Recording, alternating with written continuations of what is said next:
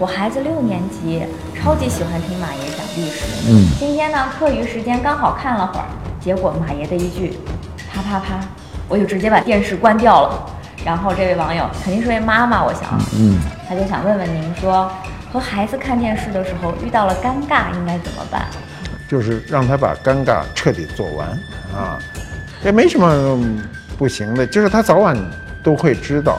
而且我们成年人往往会低估孩子的这个接受能力和判断事物的能力，大部分是这样。6岁的孩子，我觉得今天不是6岁，6年级是吧？6年级的孩子今天对这个世界的判断已经超出了过去的初中生甚至高中生，他们知道的这个世界很多了。家长老以为他不知道，从某种可能上讲，比如就是他最这个忌讳的啊，就是性方面，有可能6年级的孩子比他爹妈知道的都多，就是他爹妈不知道，他那孩子都知道了。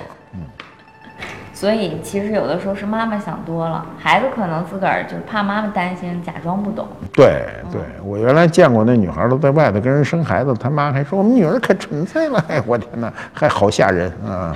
好吓人。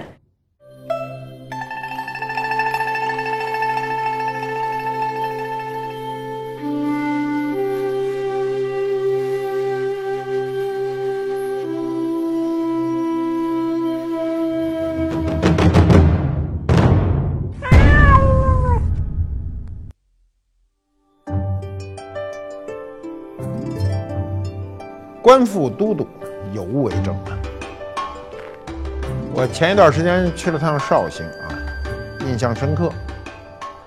绍兴这地方呢，我很早就去过，那时候当编辑，这个20几岁，这个到绍兴去干嘛去呢？玩去啊，假公济私啊，有点公差啊，但是呢，绕个小道啊。看看向往已久的绍兴啊！我们知道绍兴肯定是因为鲁迅先生。要如果我们年轻那会儿，如果没有鲁迅先生的作品，我们可能知道绍兴就会晚一点。那么绍兴呢，它有多少年的历史呢？它有2500多年的历史啊！这个绍兴建成呢是很清晰的，它是始建于越王勾践7年，就公元前490年，那么现在是2018年，那加起来呢就是2508年了。当时呢，勾践在吴国呢，这个经受了3年的凌辱，回国啊，回国以后呢，就在这个就是要建绍兴嘛。就原来的越国的古都啊，长时间在会稽山的腹地，在山里头相对安全。但是勾践认为呢，说你要想强大起来，你老躲在那儿不行，你安全归安全了，但是呢，这个不适合发展。那怎么能把这个都城能从闭塞的这个山区迁出来呢？就回来就要选一个地儿啊，就选一个地儿，就是定国立城。为什么那么清晰呢？最后就选了这么块地儿。谁选的呢？范蠡啊，范蠡呢受勾践的嘱托呢，就在结合各个方面，因为你知道建成要结合各个方面的这个情况啊、条件、地形啊、环境啊、资源呐、防御啊。北京城也是这样，北京当年选它为都城的时候，要考虑很多啊，环山呐、有相对平地儿啊，最终就定下了今天的绍兴古城啊，为越国的都城的城址。绍兴古城呢，在会稽山的北路啊，钱塘江的南岸啊，地势呢由南向北呢有点倾斜啊，这城里头呢有山有水，四面呢还是比较宽阔的平坦的这个土地啊，它就给城市呢发展提供了很大的空间。那么绍兴呢，这个选址以后呢，能看出来范蠡的远见啊。我们知道绍兴呢有很厚重的文化积淀，出了不少名人啊。那么名人多了啊，我们不能一一都谈，我们谈点大家都比较熟的啊。最有名的人啊是谁呢？肯定是勾践，不用问，是国君。卧薪尝胆啊，这成语啊，我们一说啊，卧薪尝胆，就是准备干大事了啊。所以我也卧过薪，我也尝过胆啊。什么叫卧薪尝胆呢？我插队那年啊，第一个晚上差点把我冻死，第二个晚上我就是卧薪来着，早上起来去找稻草，你知道啊，睡在稻草上特别的舒服。稻草是有弹性的啊，你铺的得厚啊，这么厚。稻草呢，两头交叉着铺，铺在这个褥子底下，把那个我们那时候就薄薄的一个褥子往上一搁，哎呦，那晚上睡得别提多暖和多舒服了。所以我也卧过薪，只不过勾践卧薪上面缺一褥子。尝胆呢，我确实尝过啊。那时候在农村杀猪，杀猪呢都说苦胆苦，苦胆苦，这苦胆有多苦啊？咱得试试。所以杀完猪以后呢，取出那苦胆，那猪的苦胆这么大个儿，跟人鼻子大小差不多。所以这个《红楼梦》里说，这个贾宝玉鼻子鼻如悬胆，就是这猪胆提溜起来跟鼻子大小差不多。我提溜起来说，当时就想这贾宝玉这鼻子不怎么好看，蒜头鼻子啊，不怎么好看，圆圆的肉鼻子不好看。所以舔了一下，这一下啊，就那苦味儿啊，到今天我这嘴还是苦的呢啊，就特苦啊。这个你轻易不要去舔猪的苦胆。那么勾践这卧薪尝胆，他尝的是什么胆啊？咱也没写，我估计也是猪胆啊，他不可能在这蛇胆那小啊，那蛇胆才这么大点儿，猪苦胆大呀，舔一口啊，记住了这个日子是苦的。那么古代最美的美女是谁呢？西施啊，西施姓什么呢？啊，姓西，西施不姓西，西施姓施啊，她名字叫这个夷光。啊，夷是平嘛，光是光滑嘛。你看，西施啊是一个西夷光啊，不是西夷光，是施夷光，我这说不清楚。他出生于呢这个越国的祝罗村啊，祝罗有东西二村，他肯定在西边嘛，所以他叫西施。西施是个大美女啊，大美女。我们古代形容美女四大美女怎么形容呢？沉鱼落雁，闭月羞花啊。沉鱼排在前头，它是按照顺序来的啊。沉鱼啊是这个西施，落雁呢王昭君汉代的，闭月呢这个貂蝉三国的啊，羞花那个这个杨贵妃唐代的。你看这个文学的力量强大吧？沉鱼是说什么呢？说这个鱼呀、啊，看着西施长得漂亮是吧？这个看着看着不好意思了，太漂亮了，就沉底下去了。你仔细想想啊，如果是东施。说这鱼啊，看见这个东施太丑了，受不了了，也沉底下去了。今天这沉鱼啊，就是丑的形容词。所以文学它有一个事先约定。我们今天说沉鱼落雁啊，一说就是女的如何如何有沉鱼落雁之容。如果我们古代说沉鱼是看了东施丑的不行，懒得看的了，沉在水底下，逻辑也是通的。那么今天一说沉鱼落雁，就说这人有多难看了。所以文学的事先约定很重要，你是一个惯性思维。西施之死啊，有多个版本啊，比现在什么狗血剧都狗血啊。第一种版本叫苦情啊，苦情剧版本。西施帮助越国灭掉吴国以后呢，一方面感到欣慰啊，我完成了这个自个儿的使命，完成了大业啊；另一方面呢，就内疚啊，觉得对不起这个吴王夫差。为什么对不起吴王夫差呢？是因为啊，这个事儿都是假戏真做的事儿，这事得投入情感，所以这个事儿就很矛盾。在这种矛盾中呢，没法解脱，最后自个儿就自杀了啊！自杀弄根绳一吊，哎，死了啊！这是第一个版本。第二个版本呢，叫武侠剧版本。我们现在都分类型剧啊，这种说法就风行啊。为什么风行啊？因为我们每个人都有武侠梦。我年轻的时候特别喜欢啊，就特别憧憬能够自个儿背一个剑啊，仗剑走天涯。就是后来就发现跟这事儿不大可能。为什么不大可能呢？别说你拿着个剑走天涯，你今儿拿一板砖，你出去警察叔叔都找你麻烦，对不对？你肯定走不了天涯。那么东汉人所写的这个书啊，有一个叫越绝书中呢，他是这么记载说，西施哇，这个亡吴后呢，复归范蠡，同泛五州而去啊，这说的很美，就是西施啊，这个吴国灭亡以后呢，就归回了范蠡，范蠡带着他走了。那么就说吴国灭亡的当天啊，范蠡就做俩事儿，一个是劝他的好朋友一同患难的这个文仲啊，就说你啊，趁早的离开这勾践啊。再一件事儿，他就跑到姑苏台下的这个花荫深处，找到了就是这个萎靡不堪的这个旧日情人西施啊，一看这模样还行啊。然后俩人就仓皇逃到太湖，双双驾以扁舟啊，就消失在烟波浩渺之中。听着挺美啊。苏东坡写过，苏东坡写什么呢？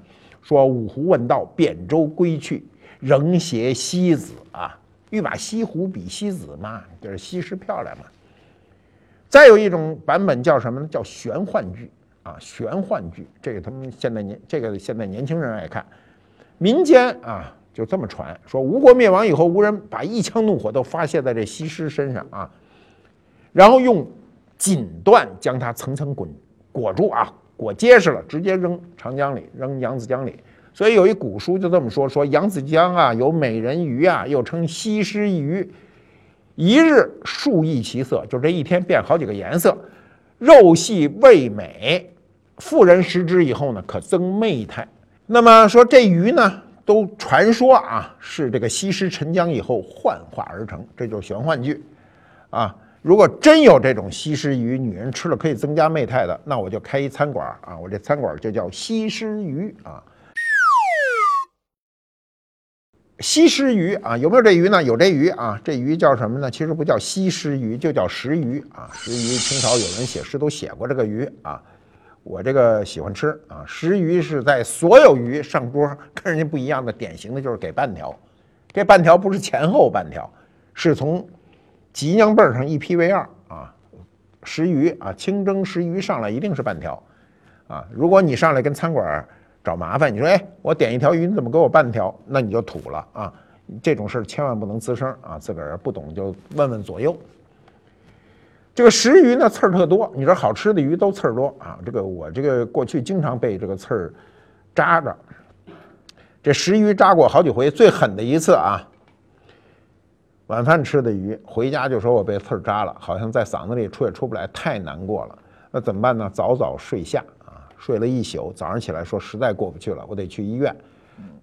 到医院以后呢，那大夫看我一眼说不行，说里头有个刺儿。我得找个年轻的人，我说干嘛找一年轻的？说我这岁数大了啊，眼神不好，手也不利索，得找一年轻的，眼疾手快给你弄出来。然后我就在那个啊口腔科那儿、耳鼻喉科那儿待着。他说你张开嘴，我就把嘴张开。他头上不有那灯吗？那个年轻的一个男医生啊，眼疾手快，拿一大一镊子说：“你别恶心啊！”直接捅我嗓子眼，嘣就给拿出来。那我恶心那就甭提了，那恶心是个生理反应。那刺儿一拔出来，吓我一跳，这么长，4公分，我拿尺子量过。这根刺儿跟了我好多年啊，我就搁钱包里啊，没事打开看看，然后提醒自己不要去吃鱼。当年乾隆皇上啊下江南就吃过这鱼，回到北京还想吃，天天念叨。然后怎么能把这个鱼啊运到北京还保鲜呢？因为石鱼出水就死，你没法运。过去你从长江把鱼大夏天的你给运过来，那鱼早臭了。有招啊，有人有高招，在船上啊备2桶猪油啊，这猪油呢半干不干的状态，就半凝固不凝固的状态，这鱼一出江水钓上来以后，直接搁这猪油里，这猪油一会儿又凝固了。等于这2桶猪油里就2条鱼啊，2条石鱼运回北京啊，猪油扔了，把那鱼拿出来，倍儿新鲜。中国古人聪明啊，依然有保鲜技术。我们说偏了，再接着说啊，就是这个版本呢，还有传统宫斗剧的版本，就是越国灭吴以后呢，勾践呢就将西施收进后宫啊，收进后宫那肯定宫斗啊，那越后就认为啊，说这西施是祸国之女啊，说这个肯定啊，不能让她好活着，祸国殃民啊，她祸害这个越国啊，所以呢就令这个手下就将西施呢裹进这牛皮袋子，直接就扔这江心里去了。那么到底事实是如何呢？我也不知道，我没法知道这事儿，所以就印证了我过去说的那句话。历史没有真相，只残存一个道理，我们就讲这个道理。那么为什么西施这一段不是说沉湖就是说归隐呢？啊，如果一直有人记载西施老去了，变成老人了啊，也那就没有美人之说了嘛。你想想，我们的美貌都留在一个年轻的状态，不管你是今天的小鲜肉还是漂亮姑娘，你到岁数大了，你怎么也不如年轻那么美貌嘛。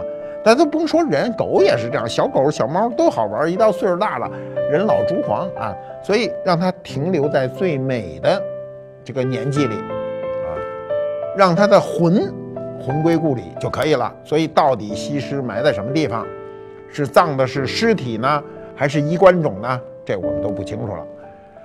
关于绍兴的名人呢，西施啊，这是很重要的一位啊，还有一位呢跟他反着啊，那是大文豪书圣王羲之。说完了西施，说羲之啊，王羲之啊，他祖籍呢是山东琅琊人临沂啊，就今天山东临沂人，后来迁到山阴啊，就是会稽山阴，就今天的绍兴。我们都知道王羲之爱鹅啊，为什么爱鹅呀？这鹅有意思啊！你看，这个骆宾王说啊，鹅鹅鹅，曲项向天歌啊，白毛浮绿水，红掌拨清波。那么在我们的正史中啊，《晋书》中呢，王羲之是有传的啊。说会稽啊，这个会稽有个老太太啊，孤老的老太太养了这个一只好鹅，王羲之呢就派人去买，老太太不卖，王羲之呢就邀朋友说，那咱一块儿去看看去。这老太太一听说，哎呦！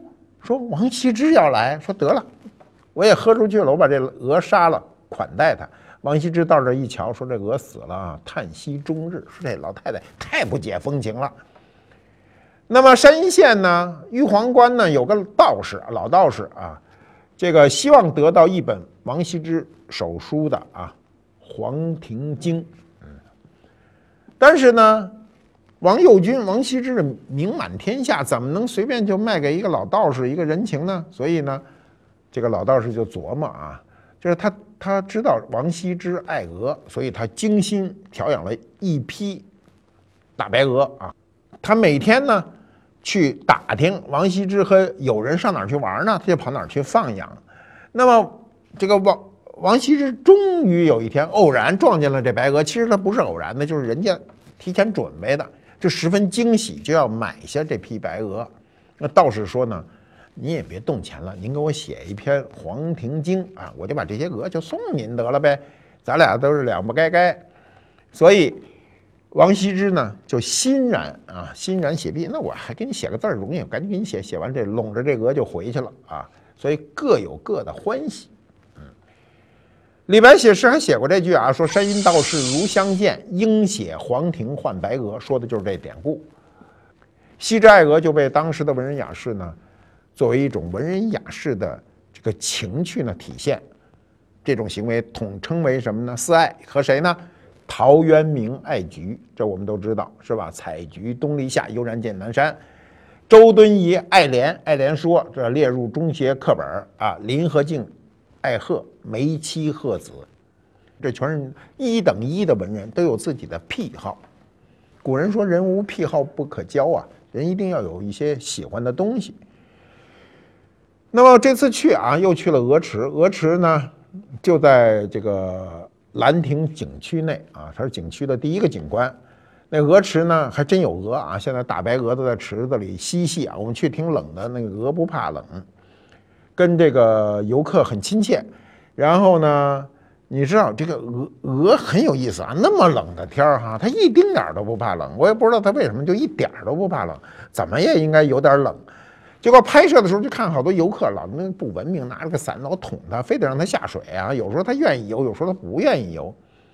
我觉得啊，就是这个动物的自然生态是最好的，是吧？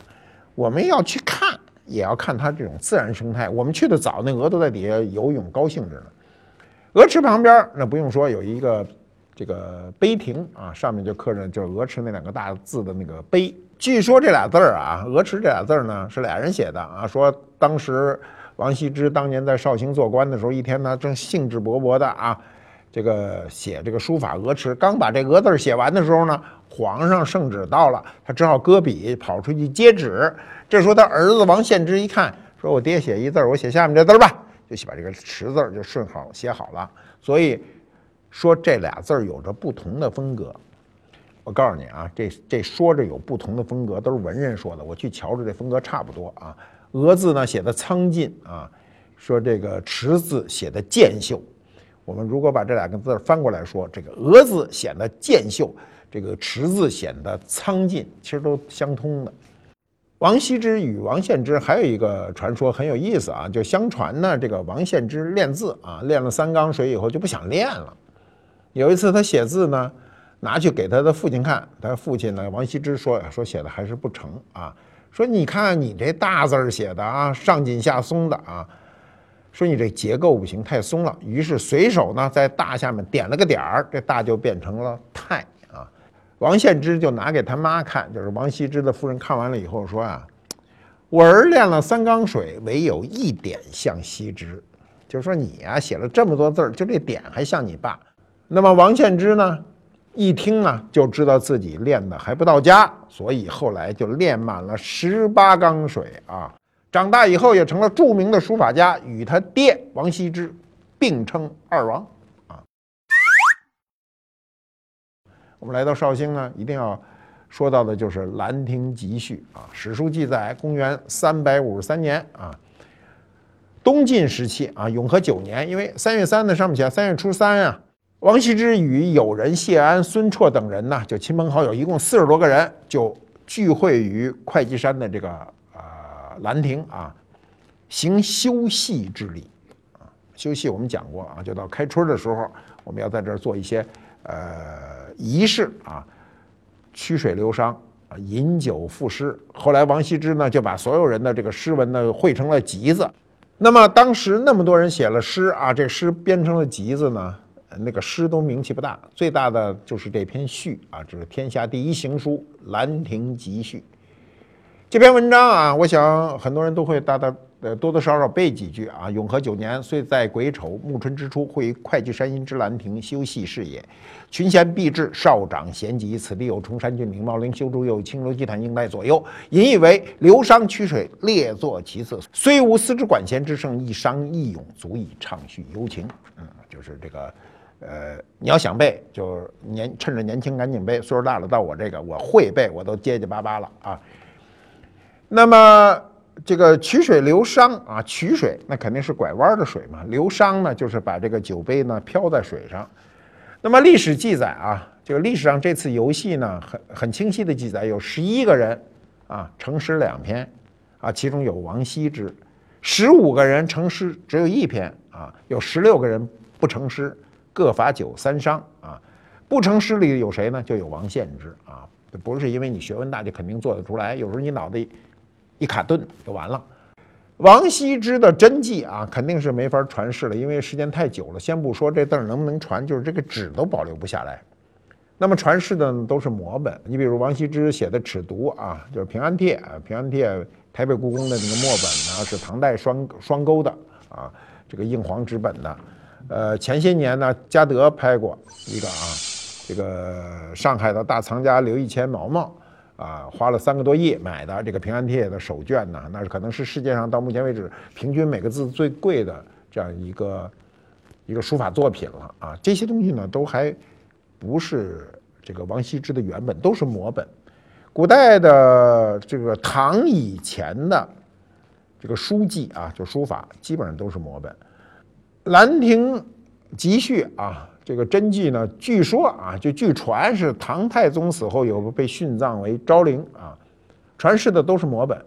现在见到的有虞世南的、褚遂良的、冯承素的等各个摹本，当然普遍公认为冯承素的这个摹本最接近于真迹。冯承素啊，摹本，他卷首呢因有唐中宗李显的神龙年号的小印，故称神龙本。啊，神龙大侠啊！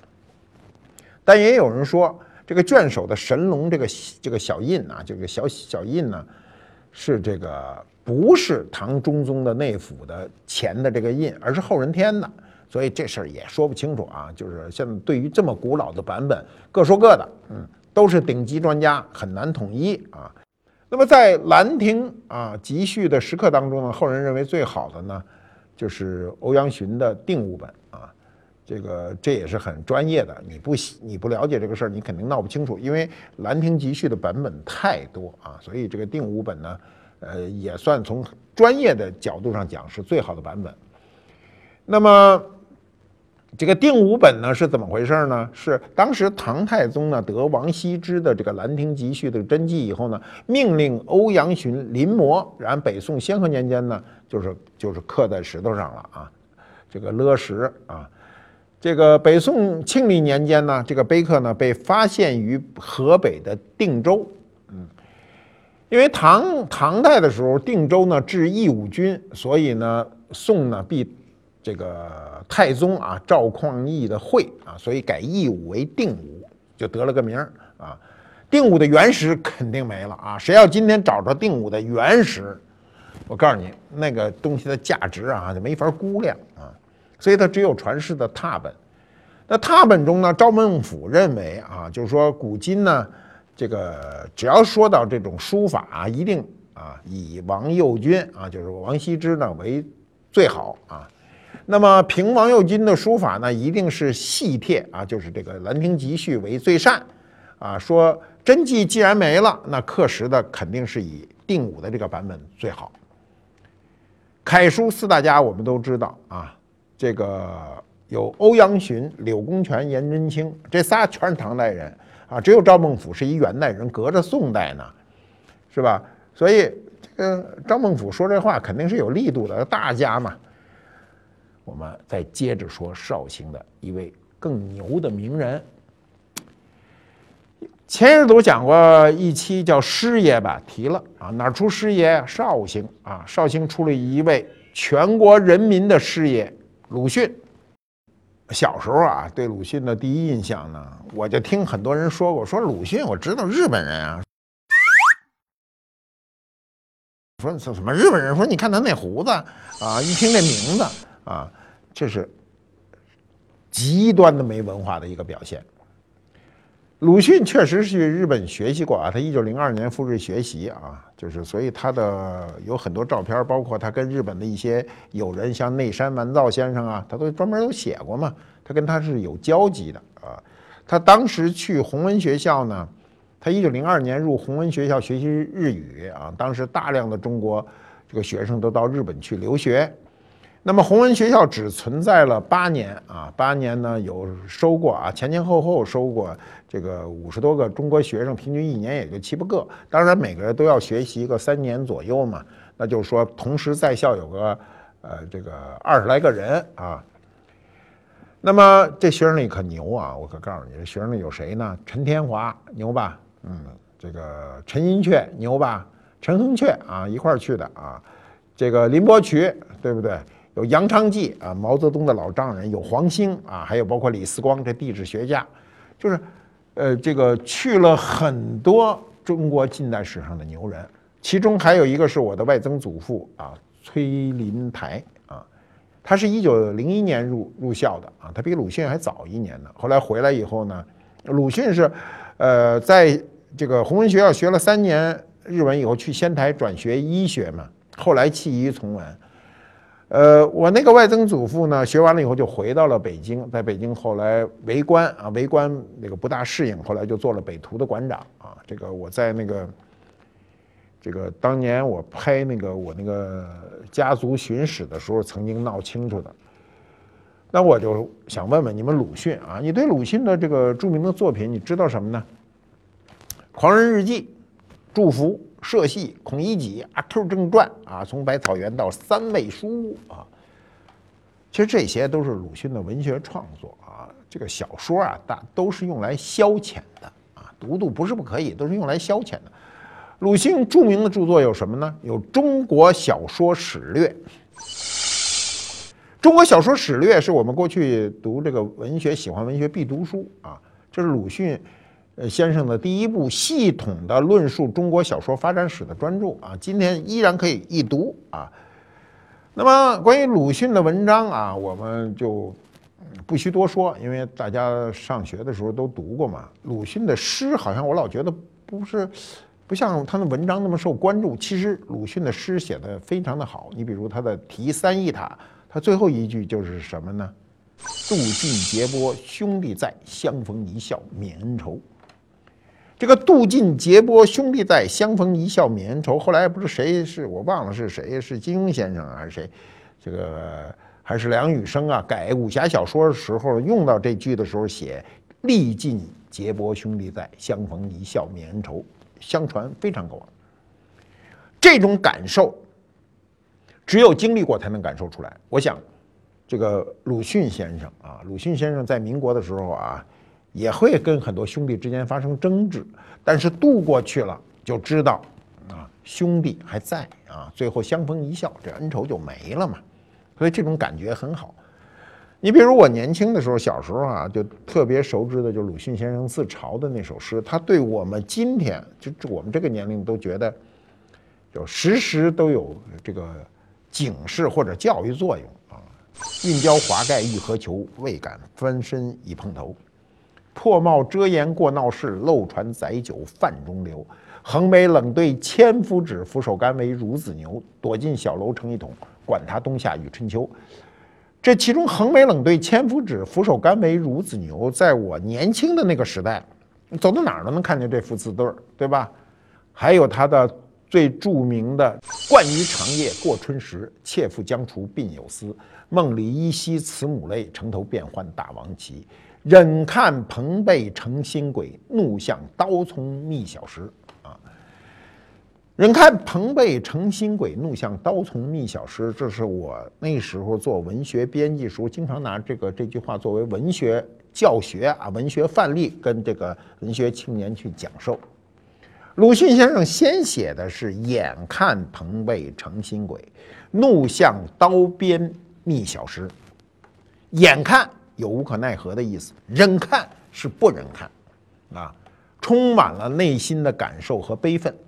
怒向刀边，刀边啊，它的风险值是低的，刀葱风险值是高的，所以两字之改动呢，使这个诗的格调呢大幅度的提升。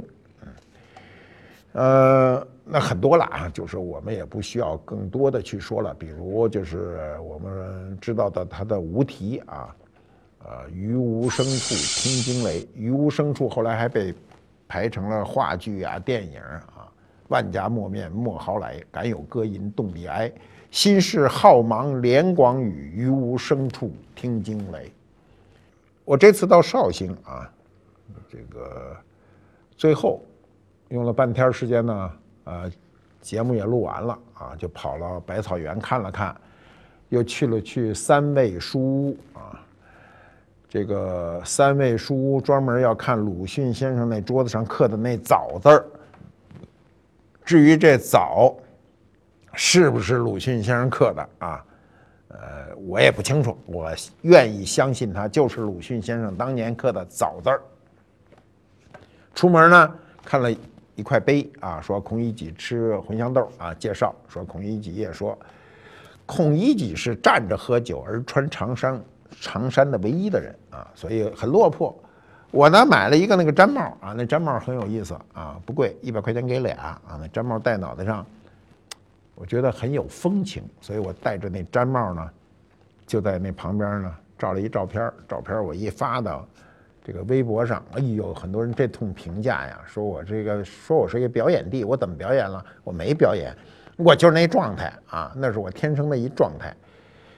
其实我很喜欢这种状态啊！我们几个人啊，跟着就几个人，偷偷的，在一个小馆啊，围在那儿，点了点小菜啊，点了点小点心，点了一壶黄酒啊，看着街上人来人往的人，特别知足。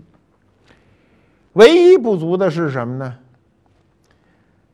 就这冬天这绍兴真冷啊！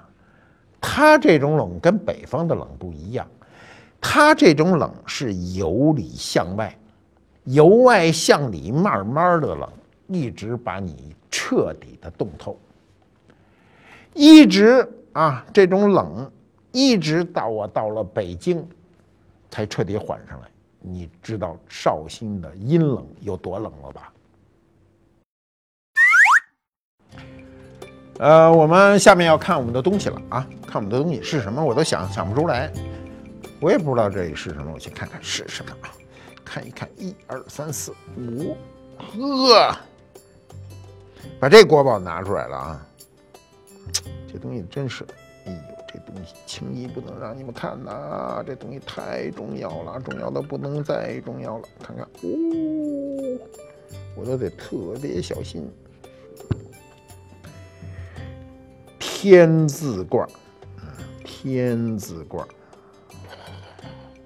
为什么叫天字罐啊？你们看底下，底下写一天字，天啊！我这辈子也甭想买个天字罐啊！我这个好多年前，我想想10几20年前，那个15、16年前，伦敦拍过一个剃头的。什么叫剃头的呢？就口这全没了啊！是一个人呢。在这个曼彻斯特旁边的一个小古董店买的，花了很少的一点钱，大概花了不到人民币不到1万块钱。后来拿到苏比残的啊，还拍了1000多万。我当时还鼓动我一朋友去买。我们当时他在美国，我在北京，拍卖场在伦敦，三方通话，费了半天劲也没买着，因为太贵了。我就想，这种东西我们这辈子都是隔着玻璃去看了啊，但是。人有时候有运嘛，我就撞着了，居然就撞着一个成化天字罐，比鸡缸杯少多了啊！我可告诉你，全世界啊，能卖的就2件，一个是我上次说那剃头的啊，这行话剃头就没上的，我这件啊，让你们看看，没剃头，看啊，有发型，看啊，哎，看，剃头是这样啊，这行话。凡是瓷器上面缺了的啊，取平以后全叫剃头。我说我这有发型，现在这剃头，你看我这头发剃的倍儿平，这叫发型。现在年轻人这发型是乱七八糟，跟乱草似的，那也叫发型，这就是那种发型。这件东西理论上讲是能恢复的，因为它保留了非常可贵的这么一个完整的口。我们现在的修复能把它修复的非常完美啊。就把这个口保留住，但我觉得修复已经没有意义了，我就配了一个盖儿，这盖儿配的不怎么遮啊，将来再配个更好一点，配了一个盖儿，盖上你不就看不见了吗？天字罐啊，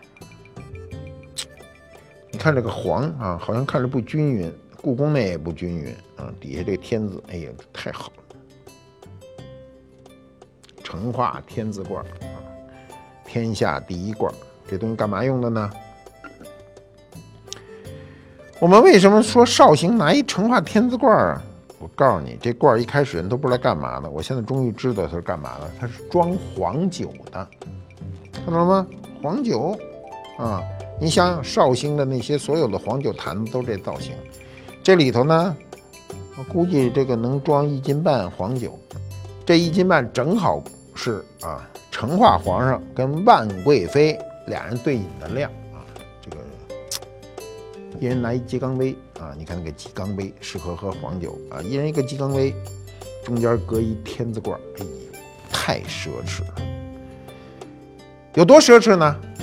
就是你看一眼都奢侈。我们下回见。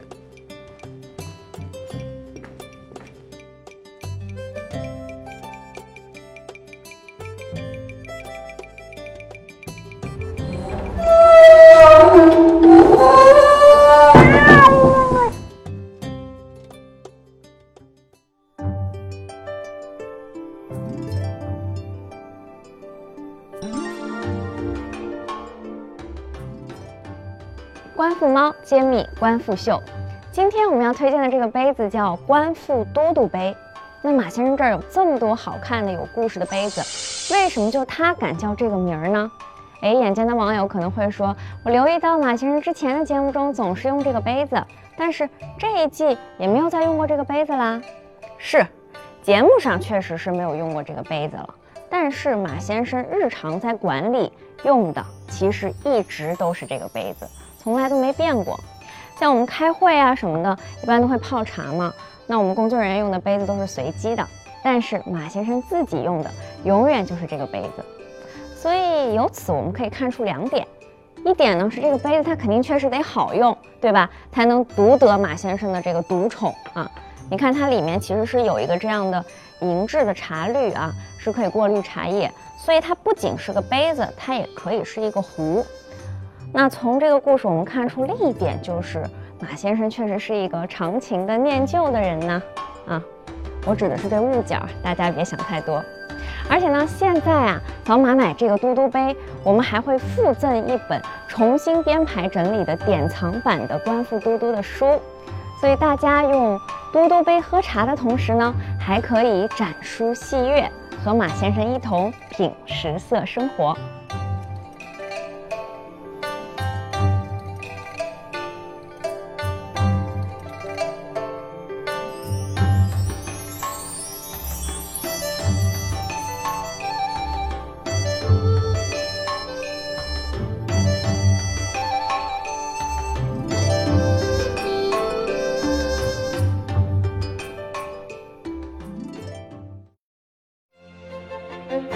大都会美术馆就是我的大学。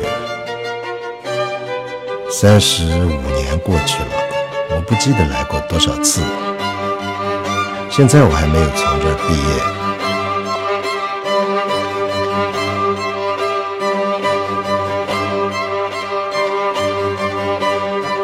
好，局部第2季开始了，我是陈丹青。这世界很酷。